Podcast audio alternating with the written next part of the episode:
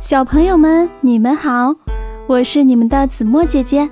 今天子墨姐姐带来的故事，它的名字叫做《聪明的母鸡和狡猾的狐狸》。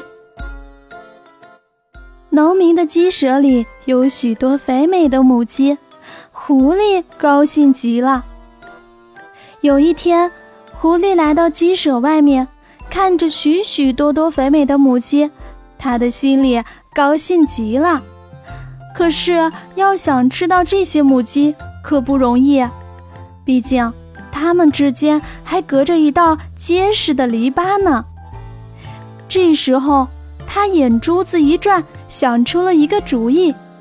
他装作可怜巴巴的模样，对其中一只母鸡说：“亲爱的母鸡小姐，您能不能帮我一个忙呢？”我将感激不尽。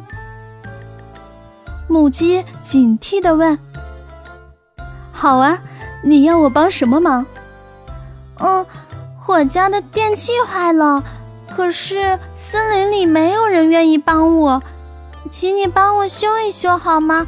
我以后不再做坏事啦，我保证。”母鸡想了想说：“没问题，不过……”我一个人修不起来，我得请主人家的猎狗帮助我。什么？狐狸一听猎狗要来帮忙，吓得两腿发软，夹着尾巴逃走了。世间万物，不管是再强大的动物，都会有害怕的东西。狐狸虽然狡猾，可是遇到聪明的母鸡。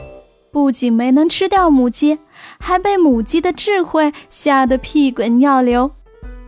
母鸡知道狐狸生性害怕猎狗，在回答鼓励的谎言时，仅仅只是说会找猎狗帮忙，一起去狐狸家修理电器。